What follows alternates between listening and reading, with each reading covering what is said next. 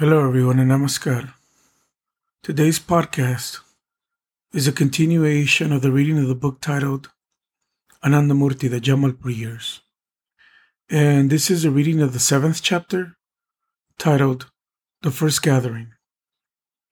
When a knower of truth merges in the Supreme Being, his petty sense of existence loses itself, and attaining unity with the Supreme Entity, he becomes Supreme himself. Spiritual practice is the means for expansion of the soul, not for its annihilation. So, samadhi, spiritual trance, does not mean suicide, but self transcendence. One who has known the Supreme Consciousness becomes Supreme himself for the individual entity takes on the very form of his object of ideation. As the decade of the 50s progressed, India struggled with innumerable demands on her new nationhood. But in the small town of Jamalpur, far from the great metropolises of Delhi and Calcutta, life continued at a more leisurely pace. Baba became a supervisor of the inspection section of the accounts department, and his reputation as a palmist, healer, and counselor continued to spread, even outside Jamalpur, to places such as Sahebganj, some four hours away by rail. In 1951, Baba's brother Himanshu was transferred to Sahebganj by the East India Railways. Shortly after his transfer, the widowed mother of a colleague, Ramranjit Bhattacharya, came to him with a request. She was worried about the future of her second son, Bubai, who was doing poorly in his studies. She hoped that Himanshu could speak to his brother about him. During his next weekend visit to Jamalpur, Himanshu communicated her request. The family had just finished lunch, and Baba was lying down. He closed his eyes once Himanshu finished speaking and started describing the boy in great detail the color of his skin, the shape of his eyes, his bone structure, and so on. When Himanshu confirmed that the description tallied, Baba told him to get a piece of paper and a pen and began dictating the boy's future. He instructed Himanshu to put a mark next to those areas where the boy would face difficulty. Don't reveal these points to the boy's mother, Baba told him. Otherwise, her worries will increase. When he finished, he told Himanshu to note down the time. When you reach Sahebganj, ask the boy exactly what he was doing at this hour. A couple of days later, Himanshu visited the family. In answer to his question, the boy told him that something very strange had happened at that hour. He had been reading in the study at precisely a quarter to three when somehow he had lost consciousness for exactly 20 minutes. One moment it was 2:45, a moment later it was 3:05. Yet he was quite sure that he had not fallen asleep.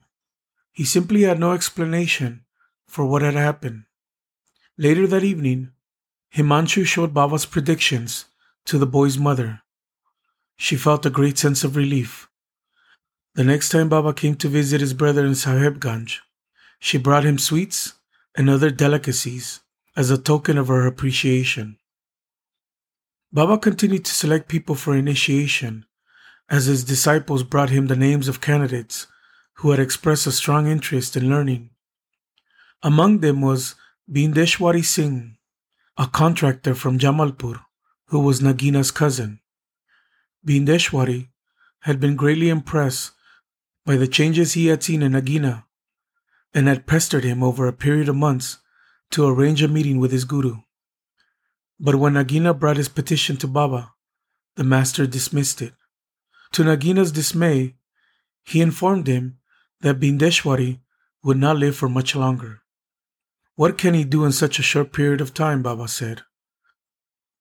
Knowing that Bindeshwari suffered from periodic chest pains, Nagina sadly resigned himself to his cousin's fate, but Bindeshwari continued to insist with greater and greater urgency. Finally, Nagina returned to Baba and pleaded with him to give Bindeshwari a chance to learn spiritual sadhana. However long he may have, Nagina said, you can still give him a chance for salvation if you wanted to. If you wish, you could even extend his life. Baba eventually relented. In June of 1954, Nagina brought Bindeshwari to Baba's quarters for initiation. When Bindeshwari came out of Baba's room, he staggered up to Nagina, put his hands on his cousin's shoulders, and said, Do you know who is sitting in that room? Yes, of course, Nagina replied. It's Prabhat Ranjan Sarkar. No, Bindeshwari answered, barely able to contain his emotions.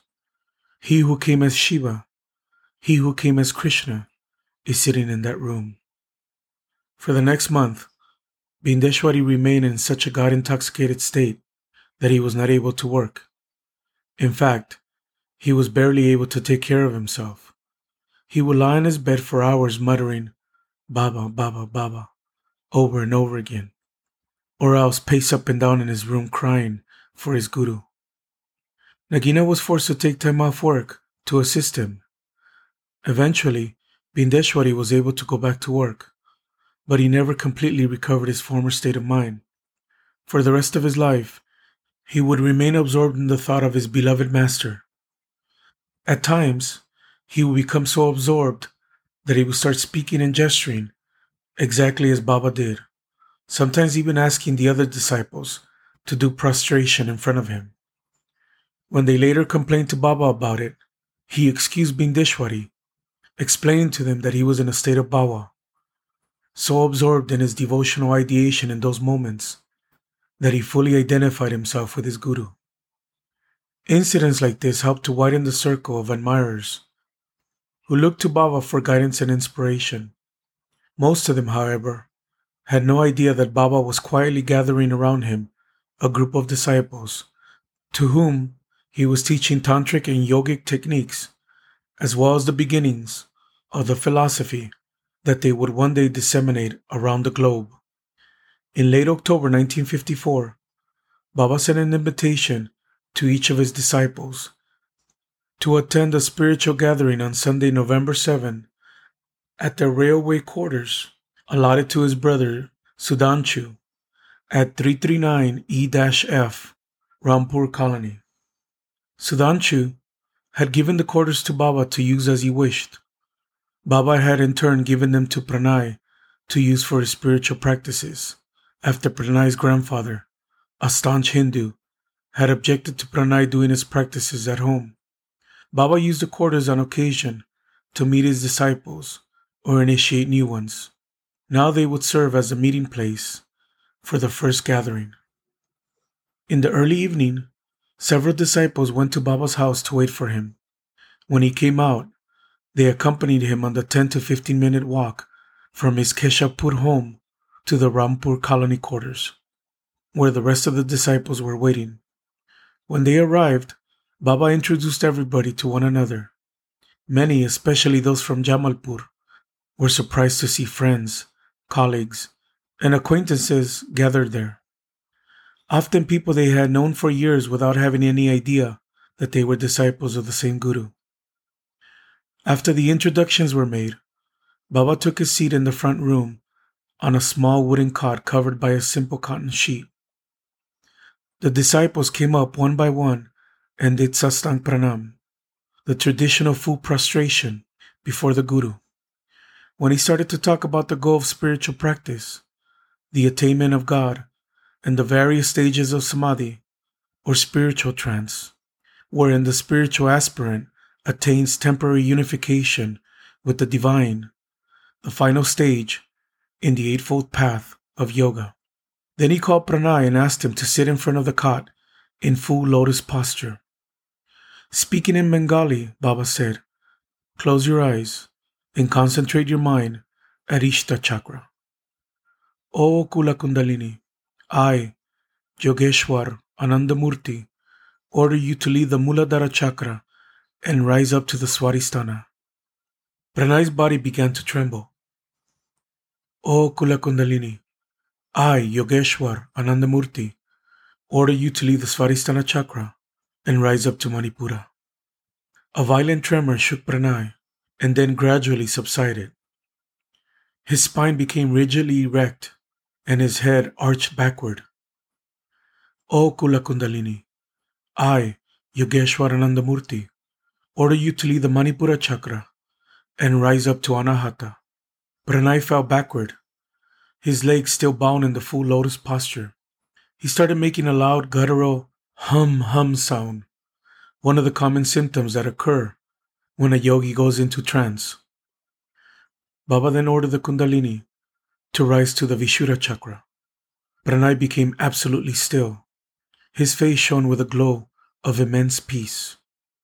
Again, Baba ordered the Kundalini to rise, this time to the Agya chakra. Pranay's face became even more resplendent. While Pranay remained absorbed in this state of ecstasy, Baba smiled and looked towards his awestruck disciples.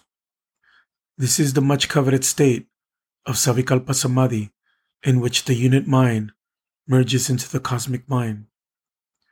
The permanent establishment of a spiritual aspirant in this state is known as mukti or liberation. By the regular practice of sadhana, with diligence, determination, and intense concentration, you too will be able to attain this state. Baba continued describing the various stages of samadhi and the process by which a yogi achieves such exalted heights. Then he turned to his oblivious disciple and ordered the Kundalini to return to the Vishuddha chakra. Pranay started weeping copiously, as if he were suffering an intense sorrow. Okay, let him enjoy that state a little while longer, Baba said. He chatted with the other disciples about spirituality for a few minutes more. Then he turned back to Pranay and ordered the Kundalini to descend, chakra by chakra, back to Muladhara. Pranay wept loudly. When he opened his eyes again and sat up, still crying, Baba called him over and placed his head in his lap. He caressed the back of his head tenderly, like a doting father, and promised his tearful disciple that he would soon have another opportunity to enjoy what Baba had given and then taken away. After the program was over, Pranay and a few others accompanied Baba to his house. The other disciples dispersed singly or in groups of twos and threes. As they left, they talked amongst themselves about what they had witnessed that evening, most of them still in awe over the demonstration. Some of them openly wondered what manner of guru could order the kundalini of his disciple to rise on his command, and who used the epithet Yogeshwar, Lord of the Yogis, a title attributed to both Shiva and Krishna in a past so distant that it had crossed into the shadowed hinterland of myth and legend. Thank you.